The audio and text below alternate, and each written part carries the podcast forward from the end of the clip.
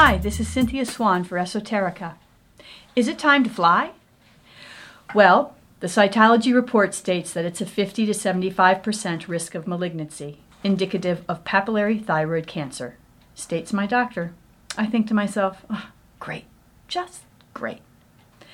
I hug my doctor, who is a great doctor, as well as a great humanitarian, and then I head out of the medical building with my husband. On the way out, Brian squeezes my shoulder gently and says, I am sorry, Cindy. I know that wasn't the news you wanted to hear today. Isn't life funny? There always seem to be multiple opportunities until we really get the message. A fellow around my neighborhood has a saying on his van in black electrical tape. It states, The bad news is time flies. The good news is you're the pilot. I'm the pilot. Sometimes I have had real trouble believing that, although I do know that to be true. Many times, especially over the past four years, it has seemed like events beyond my abilities, comprehension, and control have come forward and kicked my ass without me seeing them coming. But then I ask myself, is that really true? Each time along the way, my intuition was speaking to me but sometimes I refused to listen to it. If I felt it wasn't bad news I'd be hearing this morning from my doctor, I wouldn't have asked my husband to come along with me. So, on some level, I guess my intuition, or unconscious mind, or whatever you want to label it, knew something was up and that I needed a friend there with me. One good thing about life's lessons is that I really can learn from my past if I allow myself to. Last time I had a debilitating health issue, I pretty much laid down to die. Really, I did, and things continued to go from bad to worse for a long time.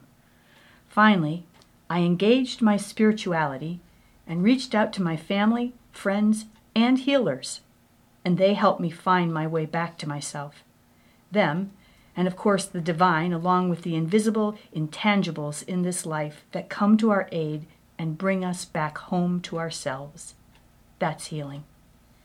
It happens on a level beyond the physical, and then it may or may not filter down into the physical realm. At least, that is how it seems to work for me. Being a spiritual person, I ask myself, what is the message? What do I need to understand? What will this teach me? I know many believe it is just a random universe and things happen but I think there is no that, that there is such a thing as cause and effect. So I can't buy into that one. I know some point to past lives and karma. Maybe that is also relevant.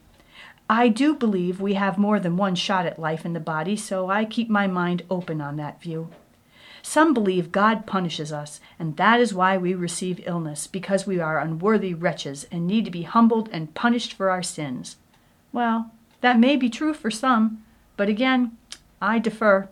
The God I know and love is not a punishing deity, but a loving one. Some may say I vibrated at a sick level and brought this upon myself, and all I need to do is just knock it off.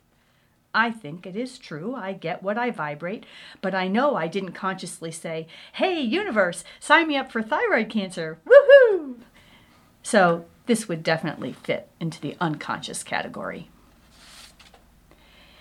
Then I hear this little voice in my head say, maybe it isn't cancer. Maybe they're wrong. And then I ponder upon that too, because I am a thinker. I think, and I am learning that it's okay that my mind is hungry to know and understand. I like my mind, although I realize I am more than my mind. I am also my body and my spirit.